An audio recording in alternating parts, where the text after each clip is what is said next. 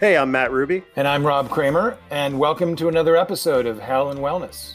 And I am a comedian, and I've got some experience in the wellness space, but Rob, you're you're quite the expert.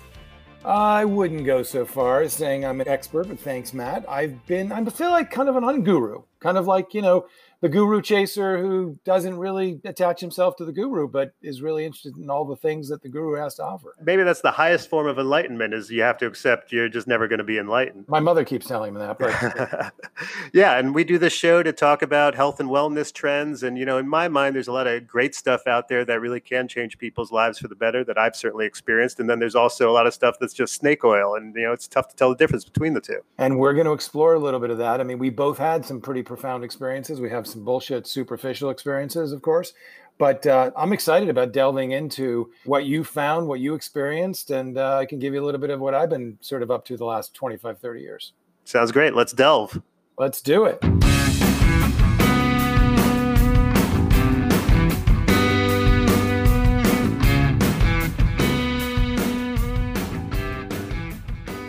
One note for everyone, we are not doctors. It's not medical advice. We're here mostly to entertain you and just to give our perspective on things. Before you do anything serious, check with a doctor. All right, the Impossible Burger. Now it's at Burger King. You've probably seen it all the rage in supermarkets and everything like that. Uh, read a little something. Impossible Foods uses genetic engineering to make ingredients that are essential to the taste and texture of its plant-based meat substitute, soy leghemoglobin, also known as heme, and soy protein. And then they, that replaces the wheat protein, and all that makes the patty taste like meat. I've had one. It tasted pretty good. I got to be honest. You know, I felt it was better than most veggie burgers. But I do got to say, if people love vegetables so much, just eat vegetables. You hate meat, yet you just want to impersonate it so much. I don't know. It's like Nazis who love Woody Allen or something. It just doesn't add up for me. If you hate this thing or you love it, because if you secretly love it and you got to jump through hoops and go to laboratories in order to recreate, you know, the exact texture and the blood. They're trying to use beet juice to make the blood seem real when you bite into it. I'm like, I thought you guys hated killing animals, but now you want the reality of blood coming out of your veggie burgers. At the end of the day, I still got to say, you know, Americans eat more than two hundred pounds of meat each year. Like, we got to do something about it. So I do feel on that level, like maybe we just need to trick Americans into eating vegetables. Matt, I am impossibly in violent agreement with you. Like, this is just so much Silicon Valley bullshit. There are two companies, Impossible Burger and their competitor, Beyond Meat. You know, I've eaten them. I got duped into it as well. I got seduced by it. I don't like eating meat. I do like the taste of meat from my childhood. And I got into eating it. And then all of a sudden I started reading up on it. And I'm like, this is friggin' bullshit. Like, to your point, if you want to eat plants, eat some plants. I mean, they're good. It's plant protein and it's good source of vitamins and minerals and protein and stuff. But have you ever actually compared the, uh, the calories, the fat, the sodium in an Impossible or Beyond Burger uh, with uh, like an eighty-five percent lean ground beef? It's unfriggin' believable. They basically, four ounces of each, they all, Possible Burger or, or ground beef, they all have like two hundred forty, two hundred fifty calories. But check this out. The ground beef has eighty milligrams of sodium. Take a guess. How many grams of sodium do you think the Impossible Burger has, Matt? Uh, I have no idea. five thousand. Well, you're you're only in the upper range, but three hundred seventy. It's like four and a half times the amount of sodium, which totally fucks up the whole thing. I mean, and to your point about like mimicking meat and blood, like if you're a vegetarian, don't eat anything that mimics the thing you fucking hate. Just eat some vegetables, be a vegetarian. My sense is, and the thing that really gets in my craw about this is that there's some really smart engineers in Silicon Valley who came up with a formula. They said, we can actually engineer and control a formula and the production to sell a shitload of a product that we can pump out in a lab that we can make infinitely for a little bit of money and sell it for a lot and go friggin' public and make a shitload of money. That's what they did, I think. No, I agree with you. This was a nutrition director who wrote this. Is if you love burgers and you're opting in on the Impossible Burger because plant-based seems like the healthier alternative, I'd rather you go with the regular burger and enjoy every bite. the best option if you're cutting back on meat for sustainability's sake would be to have the amount of meat you're using in that burger and fill the rest with veggies, especially mushrooms. And I, I feel like she's getting at something there, which is just like portion size too. It's maybe you don't need the one third pound burger. I mean, I just feel like we're not actually making things healthier here. But I do got to say, maybe this is, we have to trick Americans into eating something that's not meat because we're destroying the environment and we're raising cows in their own feces and they're shot up with hormones and all this awful stuff. So I wonder if on that level, it is something that is a net positive for society. So yes, my bottom line is meatless burgers, good for the planet, not so good for our health. I'm giving it a hell. I'm going to give it a well just because I think uh, Americans, we need to be fooled. I think it's kind of like LaCroix, that sparkling water, which I'm sure is not healthy for you, but it's better than drinking Coke all day or Pepsi or Sprite. And so maybe the Impossible Burger is to meat as LaCroix is to Coca-Cola. So I'm going to give it a week well. All right, a week well. Well, you know, guess what I'm getting you for your birthday? A year's supply of Impossible Burgers. All right. Well, then I'll be super healthy and that'll show you.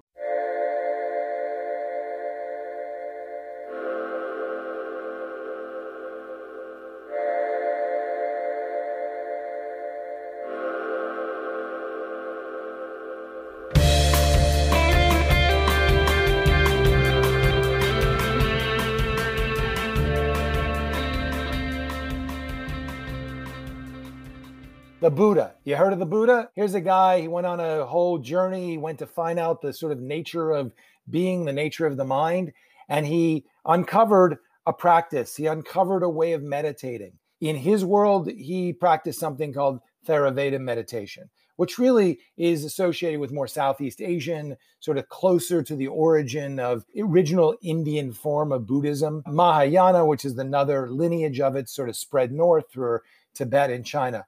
But basically, they're all looking towards the same purpose and the same goal, if you will, although it's a little bit dicey to be calling uh, this a goal when you're meditating.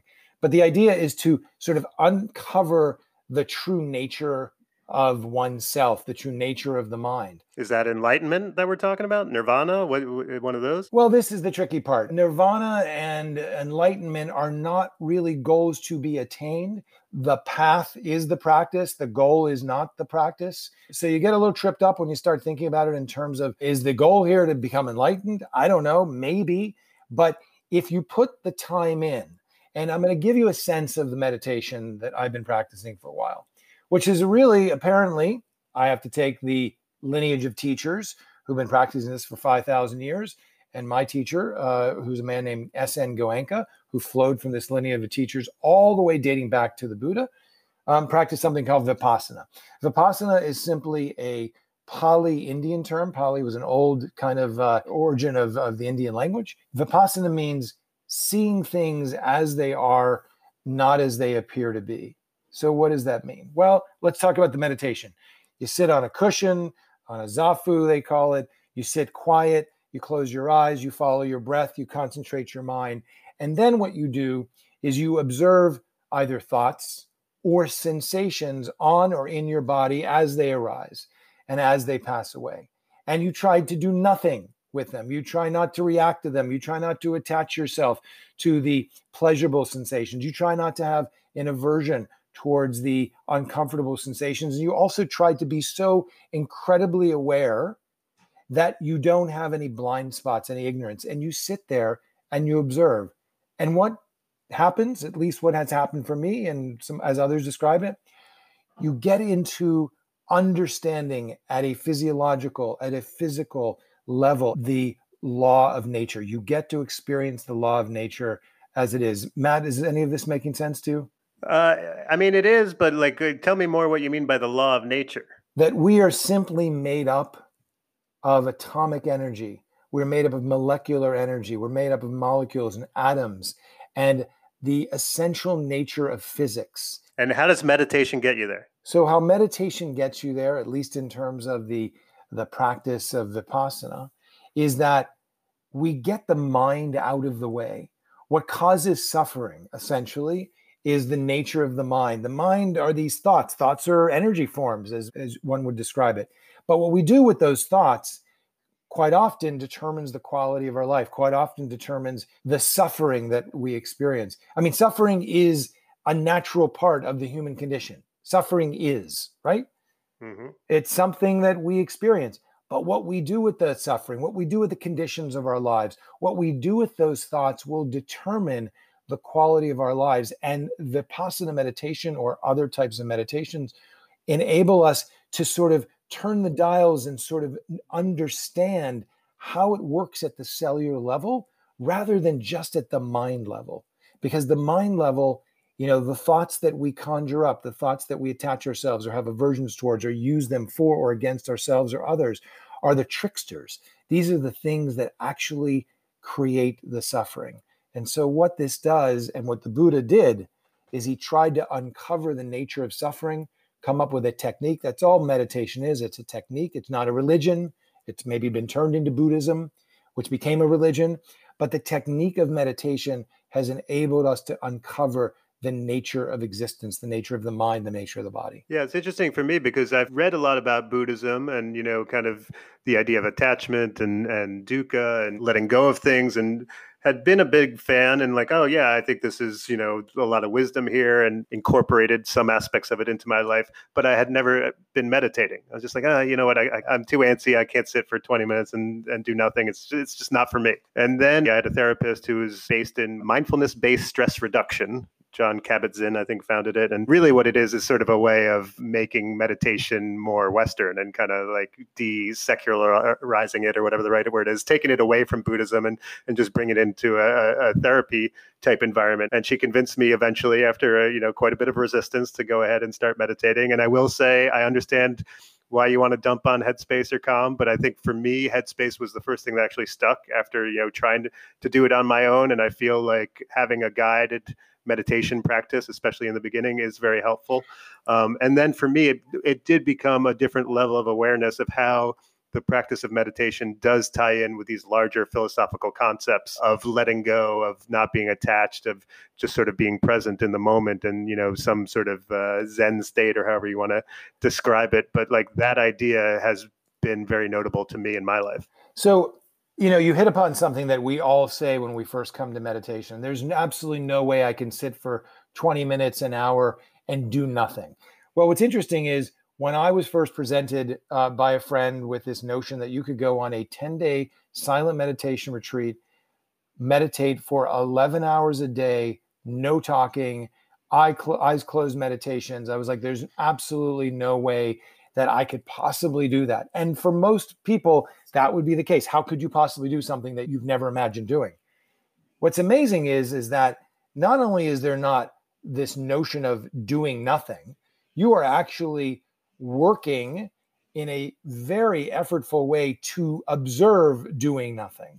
And what I mean by that is meditation takes incredible focus, incredible concentration. So on a ten-day retreat, for example, the first three days are spent focusing the mind on the breath at the tip of the nose as it comes in, as it goes out.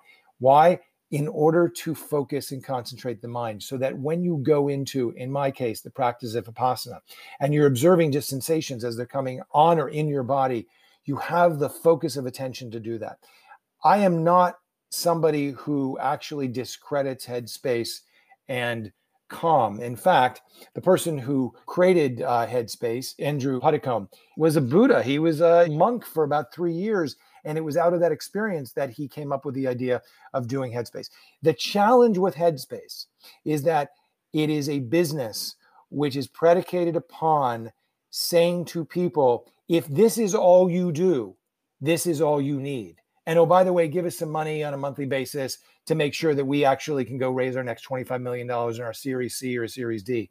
That's a problem for me because meditation has nothing to do with making money, meditation is and should be available to everyone. And I totally get where you're coming from. And I feel like what you're tapping into is like an American cultural problem, or maybe it's throughout the West, this resistance to the true essence maybe of what this sort of meditation practice would be and how we have to make it sort of these bite-sized pieces. It needs to be an app. We need, it needs to feel like a video game. Google wants to bring meditation people in so you feel okay working one hundred twenty hours a week, and it's going to make you more productive. You should meditate as a productivity hack.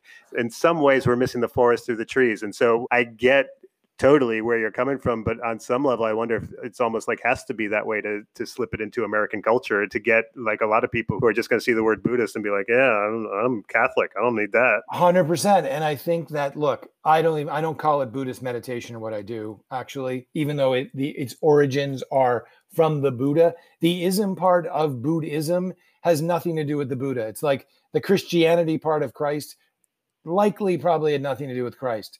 The point is, is that once you place a goal, losing weight, reducing stress, finding love, you actually do miss the forest for the trees. You miss the experience of what simply observing the breath, observing the sensations, observing the thoughts without doing anything, seeing things as they are, not as they appear to be.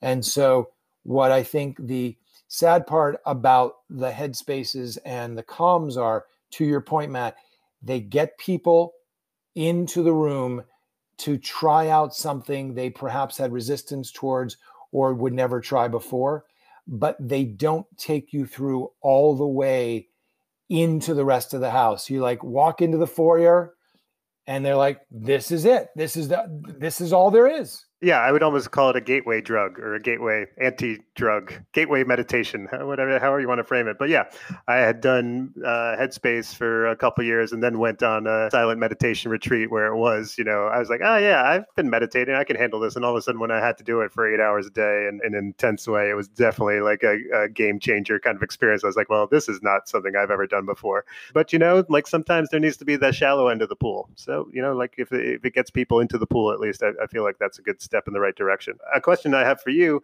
I've never done T M, Transcendental Meditation. Is that similar? Is it completely different? Do you feel like all these things are swimming in the same pond and so it's uh, we can talk about them the same way, or there there's a radical chasm between them? Well, there is a bit of a radical chasm. I mean, they all are some form of meditation.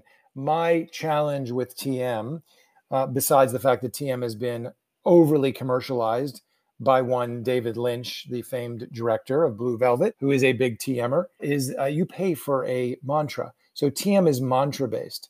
And mantras, and supposedly everyone's got their own personal mantra, no two mantras are alike. I, I have a little bit of an issue with this. You know, you, I think it was a point where you paid twelve hundred dollars for mantra. Maybe now it's one thousand dollars a mantra. That's a little bit of a crazy idea for me. But the idea of the mantra is kind of like concentrating the mind. It's kind of like those first three days of Vipassana meditation where you're focused on your breath. Amazing. Focus the mind. Get out of the cycle, the monkey brain that keeps going around. But if that's all it is, and oh, by the way, the mantra becomes this, this thing, this object, uh, this badge of honor, my mantra that I paid one thousand dollars for, and that becomes the object of your attention, you're going to devolve into the mind even more, in my view and experience of it. Yeah, no, I hear you. I mean, I feel like this is a topic we're going to be coming back to a lot in, in various ways and from different angles over the course of the podcast, but uh, it's uh, definitely like a, a, an interesting one that's a game changer for people. And so I would say, look, you know, if you've ever thought about meditating, if you think meditation's not for you, give it a try. Perhaps like Matt, dip your toe into it, do a Headspace. I totally advocate for that. But if it's something that you think might give you relief from the thoughts or the suffering in your life, go a little deeper. Perhaps go on a three-day retreat, perhaps go on a ten-day retreat if you're if you're ambitious, but stick with one form of meditation and stick with it for a while. For me, meditation is not only a well, meditation is the fabric and the journey of wellness for my entire adult life. So I can't speak more highly of it. Wow. Yeah, and I agree with you. I think it's a practice. So you got to figure out what's the way that you can do it where it's sustainable, I think is super important. I would also say, I think in the beginning, guided meditation is super helpful to just, you know, go sit in a corner for twenty minutes on your own and think you're going to just nail it out of the gate is going to, you know, really be missing the point. And, you know, it's one of those things where the idea that, you know, depression and anxiety and illness and so many other things, how we handle them can be dealt with through meditation. Before I did it seemed a bit of uh, fanciful and uh, an exaggeration. But as I've come to make it a practice in my life, I can understand what you're getting at is something so much more depthful. It's about how your whole brain works and your brain and your body relate to each other. And yeah, it's been a, a beautiful thing in my life too. So um, I'm with you. Well,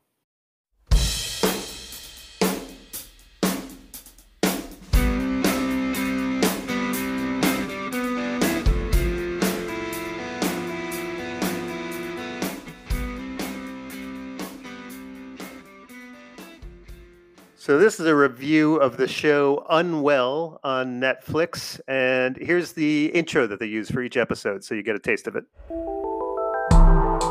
Wellness, a global industry worth trillions of dollars. Does it bring health and healing? Or are we falling victim to false promises?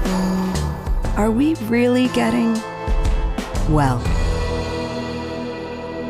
Mm, such new agey music. So exciting. Um, and basically, it's a six episode series. Each one's about an hour, documentary style. They go over uh, a few different topics, essential oils, tantric sex, breast milk as a means of uh, getting healthy or something, fasting, ayahuasca, and bee sting therapy. And they really find a bunch of kooks and then also, you know, some serious people who are doing a, you know, what seems like good work. And uh, it's interesting. They really try to tell a comprehensive picture of these various topics. But like I said, there's definitely, you know, some snake oil salesmanship going on. Here's one guy, and what he is trying to do is sell essential oils. And he's got this whole sort of essential oil church pyramid scheme thing going on. I can't even describe it. Let's listen to him. We keep our prices so affordable.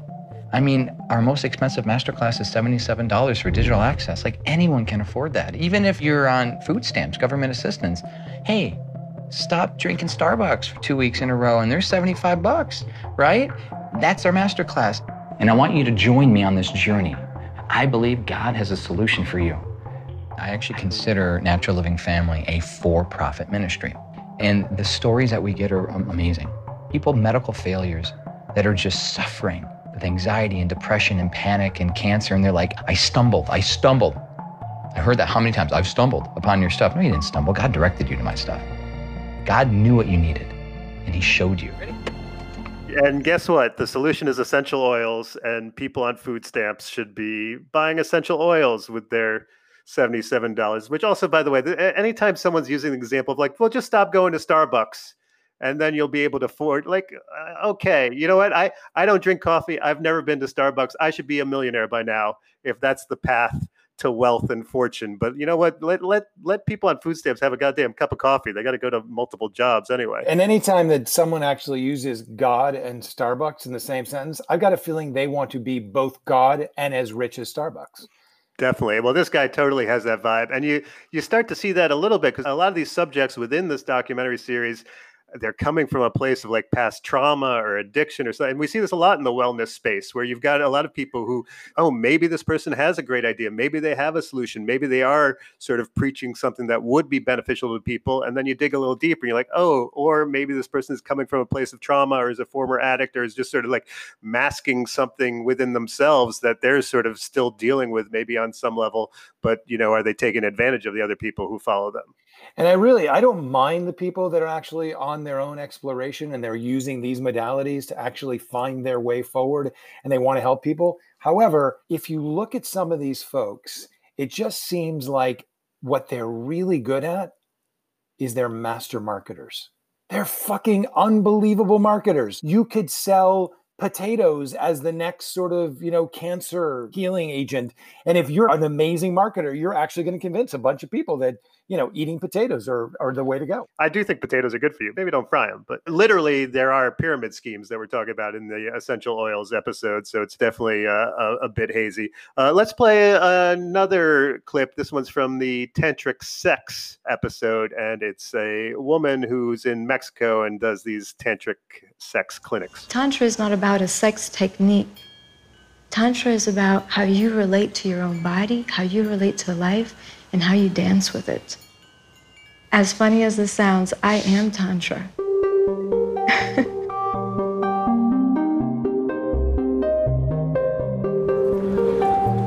Tepoztlán is a small village in Mexico. It's actually called Pueblo Mágico, which means magic town, magic village. And it's looked at as an energetic vortex. It has a very powerful energy to it, a very transformative energy to it. And it's surrounded by these mountains where there's also pyramids, and there's also a lot of U F O sightings.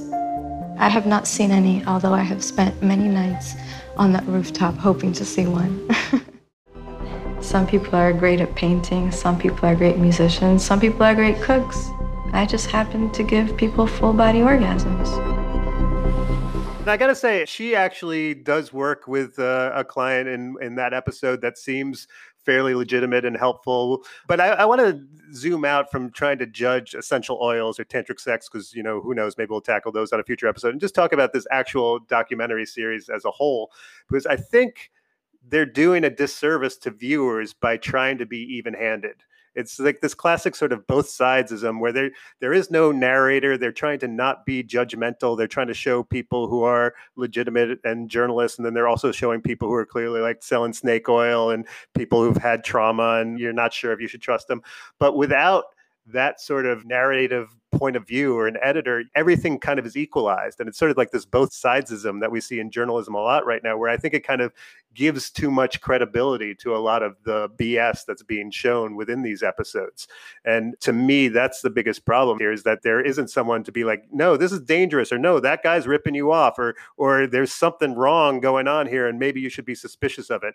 And their desire to sort of be even-handed, to me, is a big problem with the show overall. I would agree. I would say it's kind of of like the vending machine approach to sort of spirituality and elixirs and methodologies. It's kind of like if you've got a vending machine and like half the machine is like orange juice and half the machine, you know, good juices for you, half the machine is, you know, sodas, and the other half are like poisonous prescriptions in a bottle, and everything is appearing to be of the same quality. It's a bit of a problem, but uh, I don't know. I think that they're they're they're pushing for something, uh, an audience that just sort of subscribes to, just tell me what I can do to help myself through a particular physical, emotional, or spiritual element. And I think if it's a more playful sort of approach, that might be something that I could tolerate a little bit more. But you have a teenager with severe autism issues, you know, a guy who's sexually abused as a child, and sort of different things that I'd be a bit reluctant to just show this show to the public. In fact, I think even the title of it, which is Unwell, but the un is in parentheses,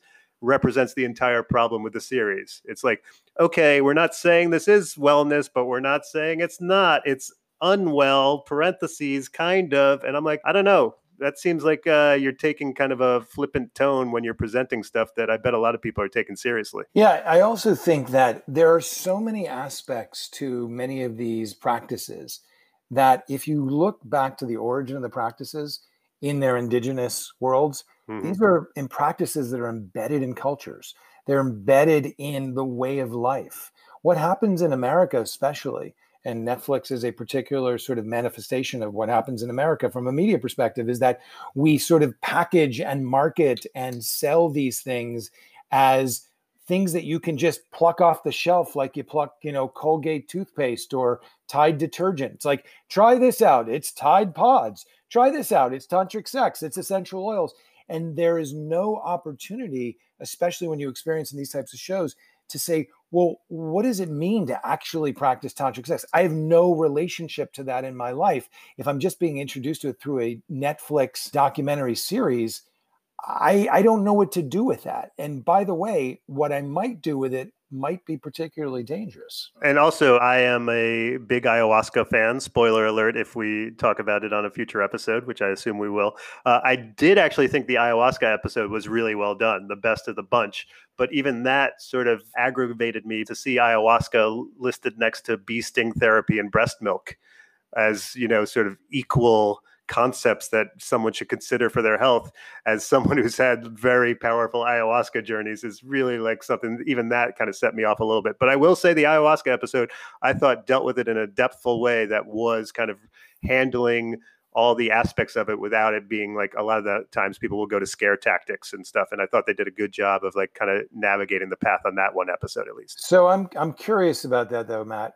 If you were somebody that was into bee sting therapy, would you have actually had that same response to the bee sting therapy episode as you did the ayahuasca episode? It's possible, but I mean, I guess my counter would be, is there thousands of years of bee sting therapy wisdom and ancient cultures that have relied on it in ceremonies and rituals, and hundreds of thousands of people around the world who have benefited from it? If there are, I am unaware of it and, you know, need to be educated more. But if there aren't, I don't think those two things should be put in the same category, personally. How popular do we know that this uh, this documentary series is? Netflix doesn't reveal any numbers. I think what they want is buzz, and we're talking about it. So victory for Netflix already. It feels like each one of these episodes could be its own two-hour documentary. And maybe that's the point. Maybe they're actually going to spin that out and they're just going to whet people's appetite, which is particularly uh, Western. But like you, I'd like to see them go a little bit further and not be so superficial and be a little bit more mindful about how they present this stuff. I agree with you. And I think, you know, when you elevate snake oil salesmen to ancient rituals, you know, plant medicine, and put them together in the same bucket and don't provide any editorial judgment or guidance for your viewers, I think you're doing them a disservice. So I'm going to go ahead and call Unwell hell. I am, uh, I am right there with you. Unwell is hell.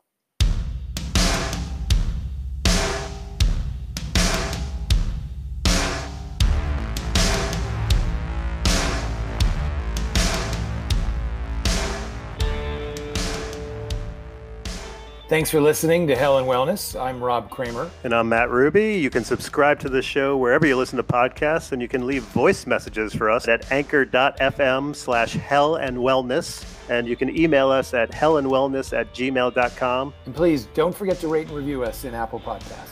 Thanks for listening.